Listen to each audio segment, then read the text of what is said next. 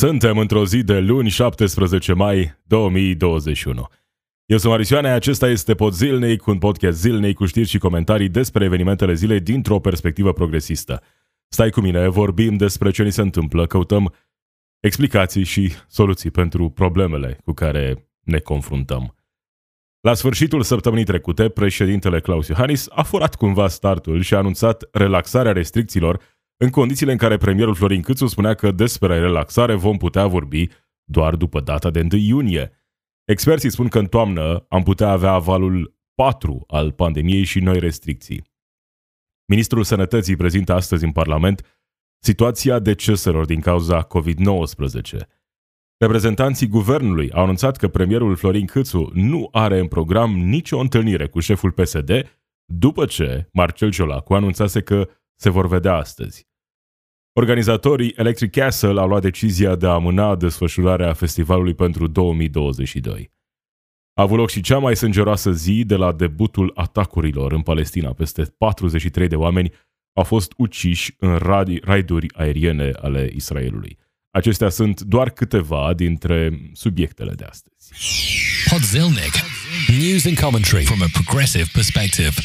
La sfârșitul săptămânii trecute, președintele Claus Iohannis a furat, așa cum spuneam, uh, oarecum startul relaxărilor. După ce, chiar cu câteva ore mai devreme, premierul Florin Câțu venea și ne spunea că despre relaxare vom vorbi de la 1 iunie și că uh, măsurile de relaxare vor fi luate uh, doar în con- cu această condiție, ca obiectivul acela de vaccinare, 5 milioane de persoane până la 1 iunie vaccinate, doar atunci vom putea vorbi cu adevărat despre relaxare. Asta pentru că uh, era normal cumva să susții campania de vaccinare, să încurajezi campania de vaccinare, prezentând ridicarea restricțiilor ca pe o consecință pozitivă a campaniei de vaccinare. Spre seară, joi vine președintele Claus Iohannis și ne spune, nu, stați liniștit, uh, liniștiți cu toții, din 15 mai ne relaxăm. 15 mai, uh, sâmbătă, gata, ne-am relaxat cu toții, fără mască în exterior, doar cu câteva excepții, așa cum uh, ne-a explicat și o să ne mai explice președintele în perioada următoare. Hai să auzim mai întâi anunțul președintelui și apoi să încercăm să înțelegem împreună de ce au venit aceste relaxări în acest moment, din perspectiva președintelui. Din 15 mai se elimină portul măștii în exterior cu câteva excepții, desigur, rămân excepțiile din exterior unde trebuie să purtăm în continuare masca, cum ar fi piețele, târgurile sau stațiile de transport public, fiindcă în mijloacele de transport public masca va rămâne obligatorie, cum va rămâne masca obligatorie în spațiile din interior. Deci, prima măsură, în aer liber, se renunță la această mască. A doua măsură care intră imediat în vigoare este eliminarea restricțiilor de circulație noaptea și simultan se elimină orice restricții asupra programului agenților comerciali. Da, deci... acestea au fost uh, relaxările, măsurile de relaxare anunțate de președintele Claus Iohannis joi măsuri de relaxare care au luat uh, prin surprindere pe toată lumea, cred, în acel moment, uh, inclusiv pe oamenii care ar fi trebuit să se ocupe astfel încât relaxarea să se desfășoare uh, așa cum ar trebui. Să avem oameni care să știe că într-adevăr ne relaxăm, că au fost ridicate unele restricții. Polițiștii n-au prea fost informați din ce am văzut, nu știau că nu mai trebuie să dea amenzi în anumite situații, în general, relaxarea asta a venit așa, ca un hei, rup, hai, acum ne relaxăm. Lăsând pentru moment, deoparte toate detaliile care țin de treburi organizatorice, cât de repede pot fi luate astfel de decizii, cât de repede pot fi aplicate astfel de decizii de relaxare.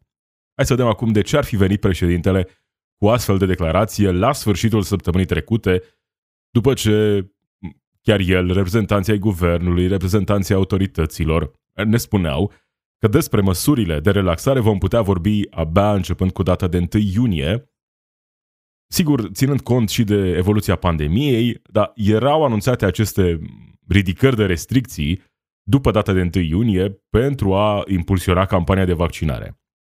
A venit președintele și ne-a anunțat, nu, gata, ne relaxăm, ne relaxăm pe 15 mai, așa cum am făcut și anul trecut și s-a dovedit că a fost vorba despre o greșeală anul trecut. Nu că nu era nevoie de relaxare, dar am văzut că uh, atunci când te relaxezi prea repede, dacă putem vorbi așa, uh, pot apărea probleme la care, nu știu, poate nu te așteptai, dar la un an de la debutul pandemiei ar fi trebuit să fi învățat ceva din lecțiile acestea. Președintele a venit în acest moment să ne anunțe că el vine cu relaxările.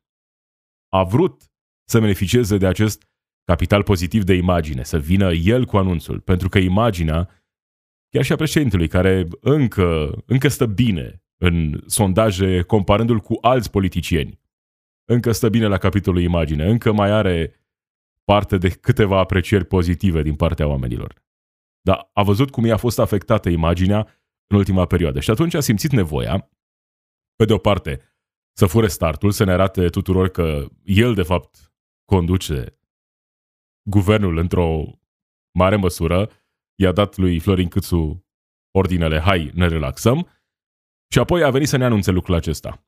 Ce s-a întâmplat înainte? Am avut acele dezvăluiri în reportajul Recorder despre campania de împădurire, despre care președintele, inclusiv președintele printre alți reprezentanți ai statului, ne spuneau că în România, în 2020, campania de reîmpădurire a fost cea mai mare, un record senzațional. Datele prezentate în reportajul Recorder despre uh, o minciună cât o țară arătau în mod clar, date furnizate de alte instituții ale statului, ne arătau în mod clar că anul trecut campania de reîmpădurire nu că a fost neapărat un eșec, dar cu siguranță nu a fost un record, poate doar în sens negativ, în sensul că în ultimii 10 ani, în 2020, uh, au fost plantați cei mai puțini puieți noi. Așadar, au fost toate aceste dezvăluiri pe care l-au pus inclusiv pe președintele Claus Iohannis într-o lumină proastă. Din păcate, subiectul nu a fost uh, dezbătut prea mult, s-a trecut destul de repede, dar asta e, uneori se întâmplă lucruri de genul acesta când sunt prea multe subiecte importante într-o anumită perioadă. Președintele a fost afectat de această situație, plus uh, toate problemele din ultima perioadă în care a fost văzut el ca fiind cel responsabil de restricții, de oamenii care erau împotriva restricțiilor. Apoi uzura din timpul campaniei electorale în care a luptat din greu pentru a susține PNL, pentru a aduce cât mai multe voturi către partidul care l-a adus în această funcție. Toate aceste momente. Apoi dezvăluirile în urma raportului Comisiei de la Ministerul Sănătății în ceea ce privește decesele subraportate în pandemia de COVID-19. Era nevoie de un nou subiect care să ne distragă atenția. Iar noul subiect a venit de la președintele Claus Iohannis. Nu mai vorbim despre împădurire, nu mai vorbim despre PNRR, îl lăsăm deoparte pentru moment, nu mai vorbim despre situația de la Ministerul Sănătății, despre o eventuală mușamalizare a datelor, nu știm ce s-a întâmplat și nu o să știm prea curând. Hai să nu mai vorbim despre toate aceste subiecte, hai să vă dau un nou subiect. Ne relaxăm, ne relaxăm. Și evident că a reușit. A reușit cu această strategie să schimbe subiectul. În următoarele zile, chiar și astăzi, oamenii despre asta au vorbit și vorbesc în continuare, despre relaxare. Unii sunt mulțumiți de relaxare, alții ar fi vrut ca relaxarea să fie chiar mai relaxantă. Uh, pe de o parte sunt cei care poate sunt îngrijorați de faptul că uh, ok, ne dorim relaxare, dar poate că ar fi bine să luăm astfel de decizii, să venim cu astfel de măsuri după ce avem o strategie clară, nu le anunțăm joi ca să se aplice sâmbătă când nimeni nu e pregătit să aplice noile măsuri, așa cum s-a întâmplat și de această dată, după anunțul președintelui Claus Iohannis.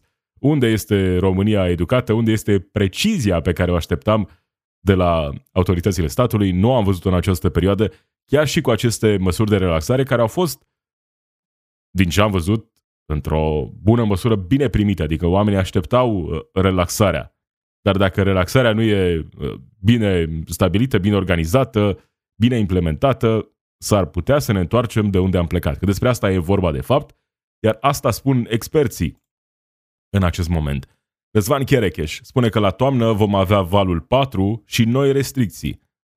subliniind că nu am revenit la normal acum, suntem doar într-un moment de pauză. Sunt lucruri despre care vorbesc experții în această perioadă. Răzvan Cherecheș este profesor de sănătate publică și uh, spune așa, va avea o intensitate mai redusă decât valul 3, valul 4, pentru că procentul de persoane vaccinate în toată țara va face diferența. Cu toate acestea, este posibil ca în unele județe, județele în care oamenii nu se vaccinează într-un ritm corespunzător, să trebuiască impuse restricții, din nou pentru că în felul acesta se va putea controla numărul persoanelor internate pe secția de terapie intensivă. De fapt, despre asta este și relaxarea din aceste zile. Nu vorbim despre o relaxare care să țină de campania de vaccinare, de faptul că nu se mai îmbolnăvesc oameni. Se îmbolnăvesc oameni în continuare, e adevărat, procentul e mai mic în aceste zile. Relaxarea vine pentru că s-a observat că, în sfârșit, au început să apară locuri libere în spitale. Despre asta e relaxarea. Despre asta au fost și restricțiile. Nu era vorba de faptul că, știi, în acest moment toată lumea e în pericol să se îmbolnăvească. Era vorba de faptul că, în acel moment, în acele momente, în România nu aveam capacitatea de a gestiona criza cu acele locuri puține din spitale pe care le avem. Uh, aceleași, aceleași locuri le avem și acum, sunt mai puține cazuri și în acest context, acum, în România, ne putem permite mm, acest lux de a veni cu măsuri de relaxare, așa cum susține președintele Claus Iohannis, dar asta nu înseamnă că pandemia a trecut. Și acum revenind la campania de vaccinare. Dacă susții campania de vaccinare, dacă, așa cum președintele spune că o susține, așa cum reprezentanții autorităților spun că susțin campania de vaccinare, e important să ne vaccinăm. Președintele a afirmat lucrul acesta inclusiv în această declarație publică în care a anunțat măsuri de relaxare. Dacă susții campania de vaccinare, poate, era o idee, nu vorbim aici dacă era corect sau nu, poate era o idee ca aceste măsuri de relaxare să fie aplicate doar în cazul persoanelor vaccinate, ca să impulsionezi campania de vaccinare. În momentul în care nu va mai exista un beneficiu direct, adică sunt oameni care, pe de o parte, se consideră suficient de sănătoși astfel încât să nu considere că e nevoie să se vaccineze, să fie protejați, consideră că și dacă se vor îmbolnăvi, vor trece fără probleme peste acest episod. Sunt motive diferite pentru care oamenii aleg sau nu să se vaccineze. Dar dacă îți dorești, am, am văzut inclusiv efectul pe care l-au aceste maratoane ale vaccinării. Accesul la vaccinare cumva impulsionează uh, vaccinarea. La fel, și aceste mici beneficii pe care le-ar putea primi oamenii vaccinați, și acestea ar putea ajuta. Pe lângă beneficiile care țin de, nu știu, de faptul că, de exemplu, ai putea să renunți la mască, poate chiar și în interior, dacă ești vaccinat în anumite condiții. Plus, uh, inclusiv beneficii materiale, cum am văzut că se întâmplă în unele țări, se întâmplă chiar și în Statele Unite, în diferite regiuni, în diferite state. Uh, e organizată inclusiv o loterie, unde persoanele vaccinate participă la o loterie și în fiecare săptămână sau la două săptămâni se anunță câte cinci câștigători a câte unui milion de dolari. În alte zone se acordă uh, alte beneficii în bani uh, sau reduceri, uh, tot felul de beneficii de genul acesta. Toate aceste măsuri pot impulsiona campania de vaccinare și nu ajungem în acel moment în care să vorbim despre obligativitate sau despre un eșec al campaniei, dacă venim și cu astfel de idei. Pe lângă beneficii directe pentru oamenii vaccinați și uh, alte stimulente, lucruri care să impulsioneze campania de vaccinare. Dacă aceste măsuri de relaxare, de exemplu, ca o idee, dacă aceste măsuri de relaxare ar fi fost anunțate pentru persoanele uh, vaccinate, cred că am fi putut observa în zilele ce au urmat anunțului o creștere a numărului de persoane vaccinate. În acest moment, obiectivul acela de 5 milioane până la 1 iunie e puțin probabil să fie realizat. Mai degrabă, după cum arată cifrele în acest moment, în ritmul acesta, în cel mai optimist scenariu, până la 1 iunie s-ar putea să avem 4,7 milioane de persoane vaccinate în România cu o doză de vaccin. Uh, acestea sunt uh, datele momentului.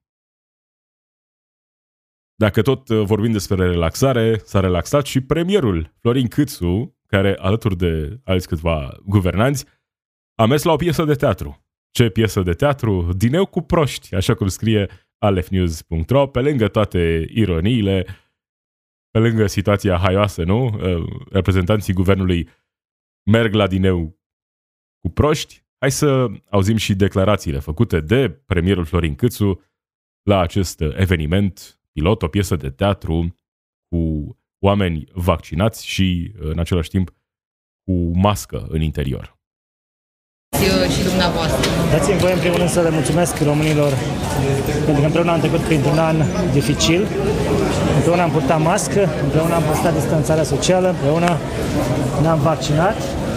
Ce haios mi se pare când un libertarian ca Florin Câțu vorbește despre solidaritate. Împreună, împreună, împreună le-am făcut pe toate.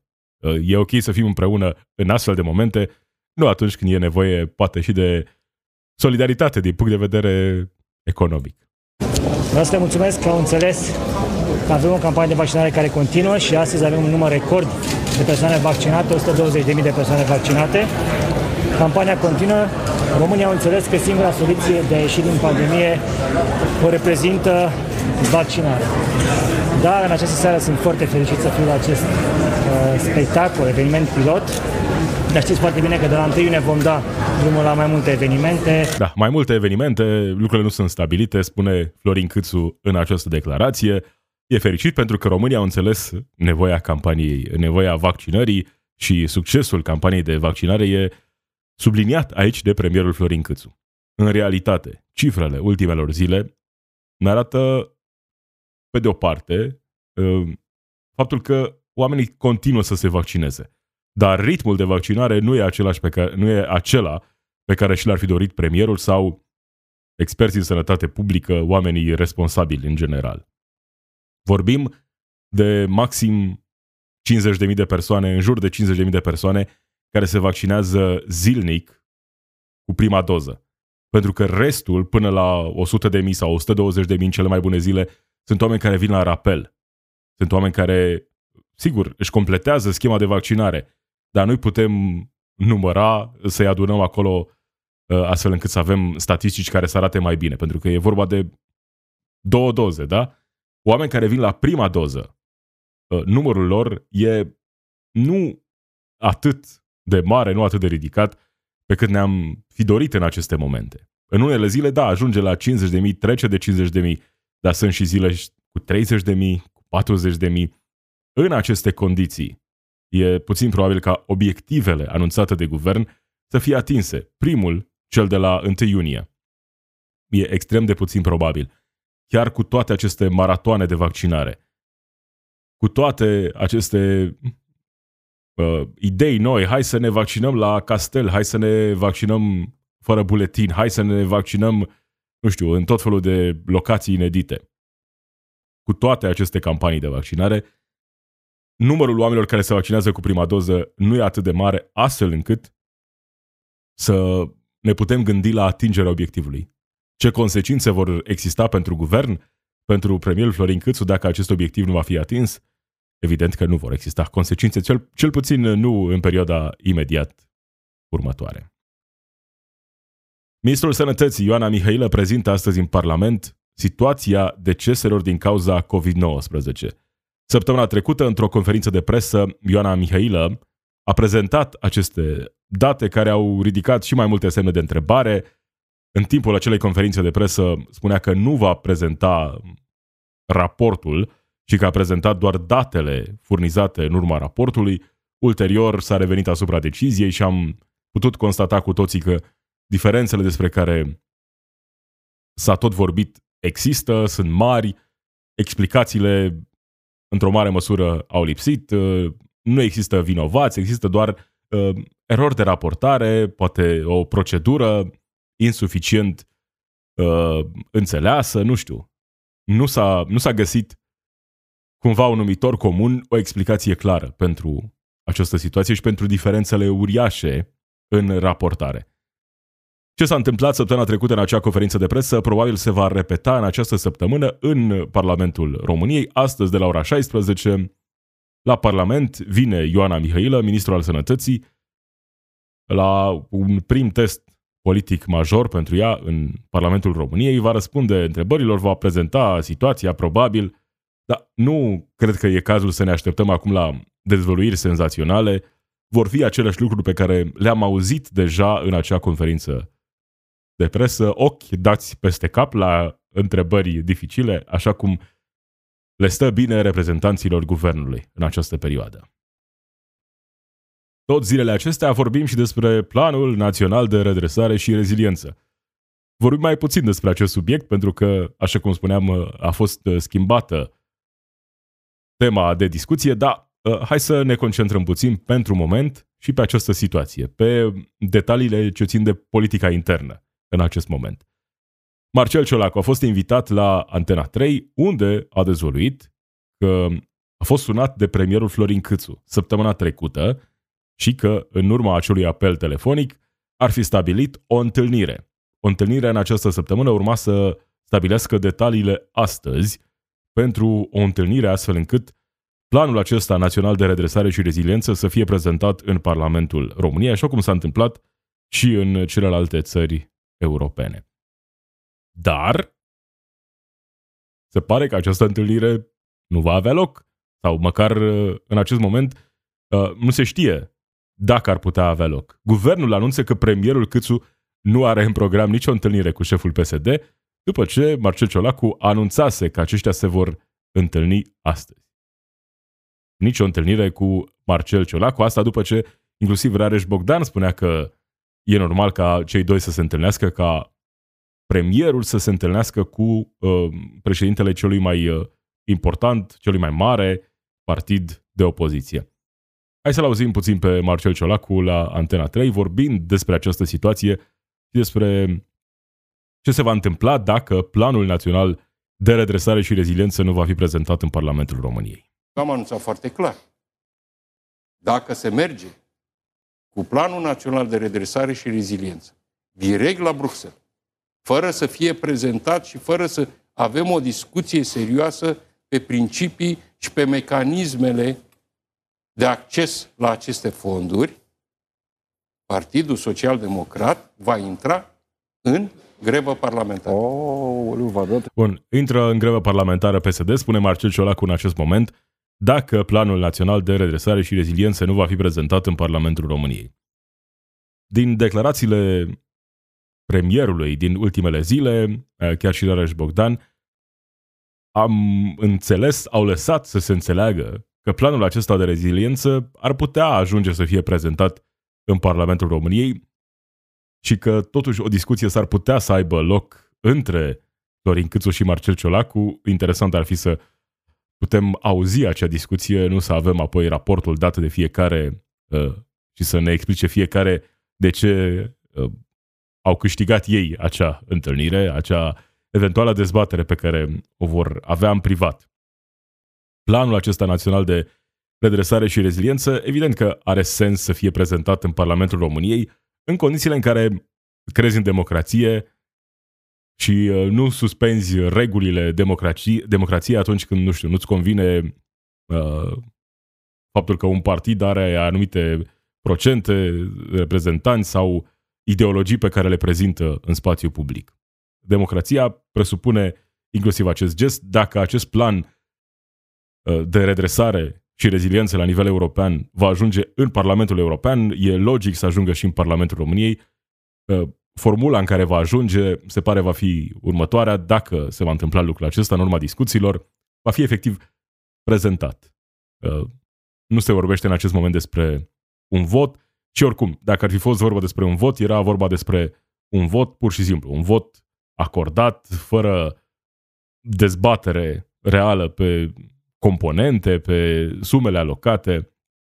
Asta este situația din acest moment. Da, e un moment, nu știu, poate puțin penibil pentru Marcel Ciolacu. După ce anunță că l-a sunat premierul, acum uh, reprezentanții guvernului spun că Florin Câțu nu are o întâlnire în program cu președintele PSD Marcel Ciolacu. Adevărul e că Marcel Ciolacu a spus în această emisiune că urmează să stabilească detaliile întâlnirii în această săptămână și că se vor vedea. Nu aveau stabilite detaliile.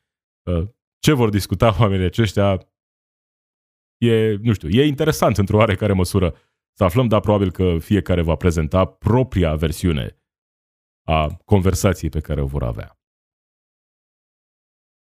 Organizatorii Electric Castle au anunțat că festivalul nu va avea loc anul acesta și îl vor amâna pentru 2022, atunci când va avea loc între 13 și 17 iulie. Toate biletele achiziționate rămân valabile pentru noile date, așa cum scrie busyday.ro. Era oarecum de așteptat lucrul acesta. După restricții, după școli închise, după magazine alimentare închise uh, după ora 18 pentru o lungă perioadă de timp, după toate aceste măsuri, după toate aceste restricții, era puțin probabil sau chiar dacă era probabil într-o oarecare măsură, era irresponsabil să permiți organizarea unui festival cu zeci de mii sau sute de mii de oameni. Uh, lucrul ăsta era clar pentru toată lumea și nu doar în România. În general, să organizezi un astfel de eveniment în acest moment al pandemiei era cu siguranță irresponsabil. Iar uh, ceea ce spun reprezentanții autorităților e că eventualele evenimente mari vor putea fi organizate în limita a 5.000 de persoane. Ceea ce e destul de mult, dar cu siguranță nu suficient de mult astfel încât organizatorii acestor festivaluri să fie mulțumiți și să își permită să organizeze astfel de evenimente cu doar 5.000 de oameni. Au de câștigat doar în momentul în care numărul participanților e unul semnificativ. Zeci de mii sau poate, nu știu, aproape de 100 de mii de oameni uh, pe durata festivalului care să se prezinte acolo și să plătească bilete, să consume uh, băuturi, alimente, acolo astfel încât evenimentul să fie unul de succes. Așadar, Electric Castle nu va avea loc în 2021 și cel mai probabil nici celelalte evenimente majore din această vară, unde ar fi trebuit să participe mii și zeci de mii de oameni, e puțin probabil ca aceste evenimente să aibă loc. Chiar dacă vorbim despre posibilitatea ca oamenii să fie testați, vaccinați, cred că e puțin probabil să vedem astfel de evenimente în 2021. Avem și un studiu care confirmă lucruri pe care nu trebuie să le cercetezi prea mult ca să le constați. Programul de lucru prelungit ucide sute de mii de oameni pe an. Asta spune un studiu recent prezentat de Organizația Mondială a Sănătății. Programul acesta de lucru prelungit e responsabil de sute de mii de oameni care își pierd viața în fiecare an. Vorbim despre un studiu la nivel global despre impactul programului de lucru prelungit. Acest studiu arată că, din 2016, 745.000 de persoane au murit din cauza accidentului vascular cerebral și a bolilor de inimă asociate cu munca excesivă. Cifra reprezintă o creștere cu aproape 30% față de situația din anul 2000. Vorbim aici despre oameni care muncesc uh, 55 de ore sau mai mult în fiecare săptămână. De la uh, acest volum de muncă crește riscul de probleme de sănătate. În mod normal, uh, e nevoie de relaxare, de oameni care să-și permită să se relaxeze în fiecare săptămână și nu să fie exploatați mai mult decât sunt exploatați deja. Sunt uh, date clare prezentate în acest uh, raport că vorbim despre pandemie, de oameni care și-au pierdut viața în urma pandemiei.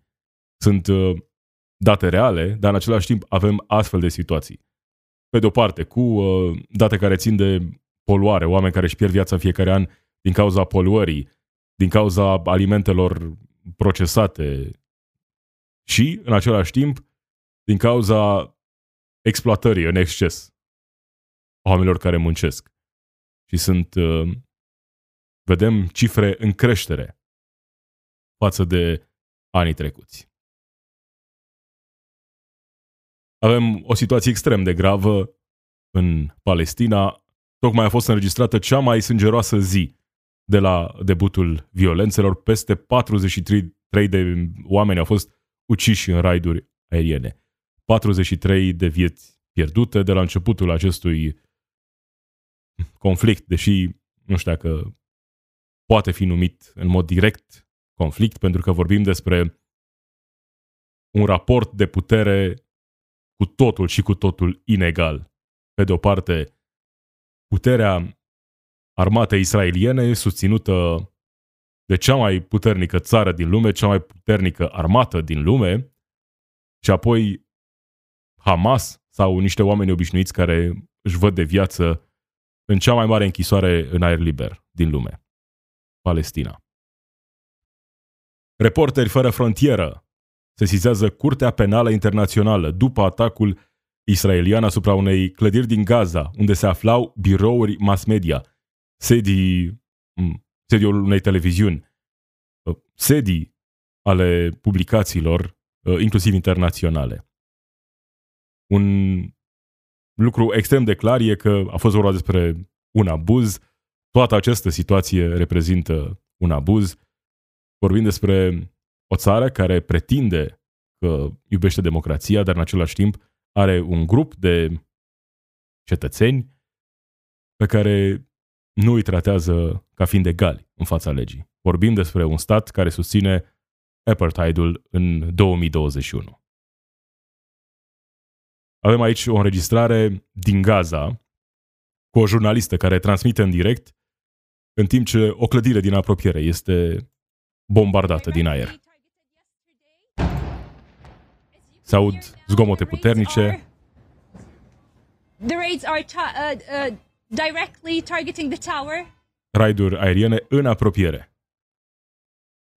Just a while ago as well. Iar acum urmează I'm sorry. I'm sorry again. explozia puternică. Oh my god, yes, yes, yes. I need to go down.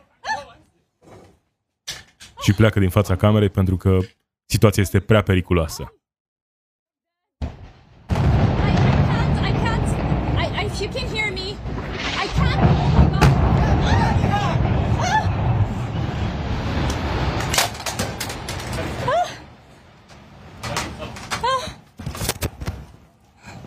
We're, we're going to we're going to direct the camera now towards towards the explosions. Iar în imagini se vede o clădire Can you hear me?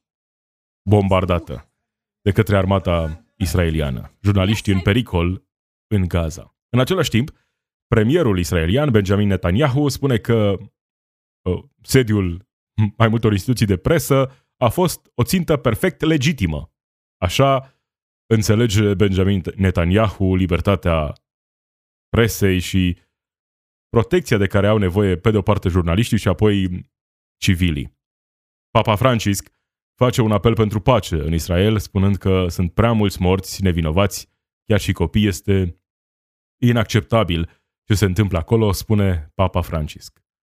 Situația din Israel, din Palestina, e prezentată de foarte multe ori ca fiind o situație complicată. Și sigur că există elemente care să complice situația, dacă privești lucrurile din perspectivă istorică, dar lăsând detaliile acestea la o parte.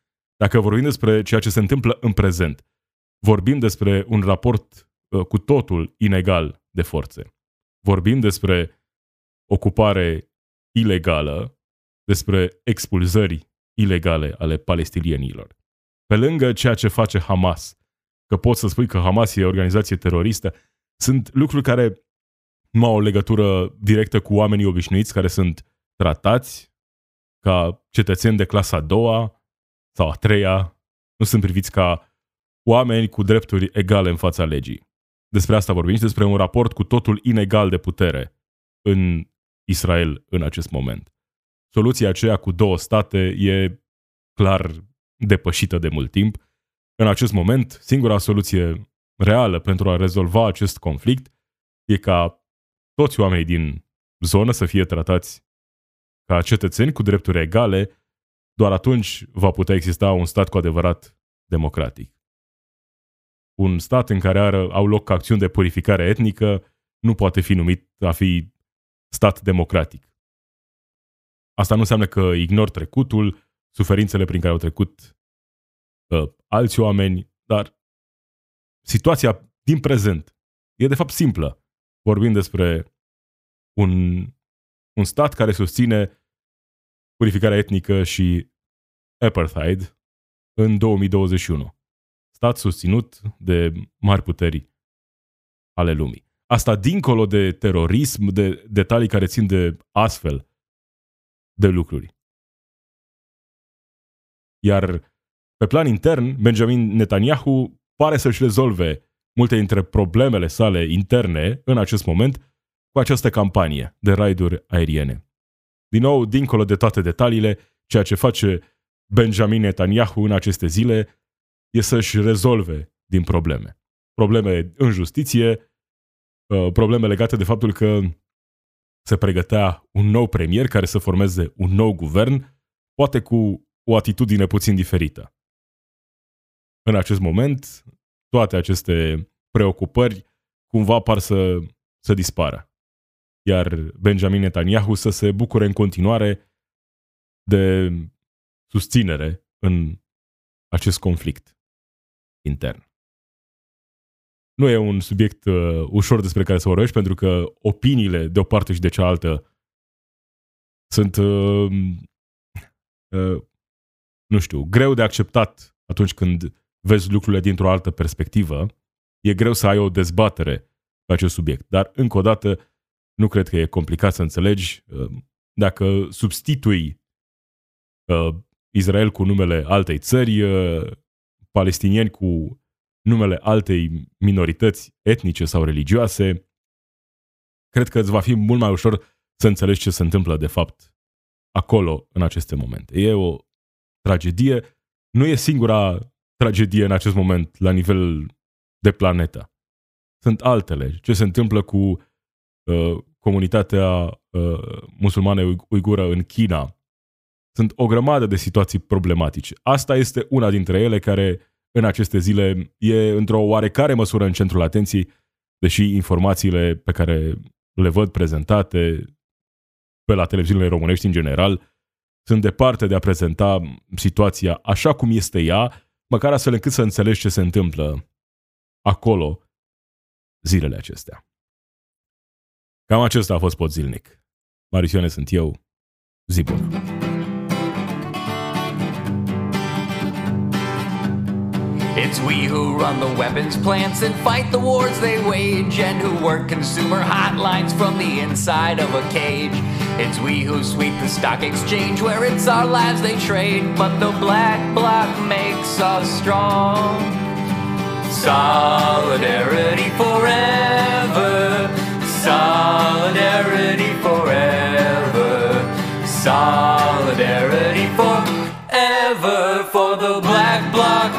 Us strong.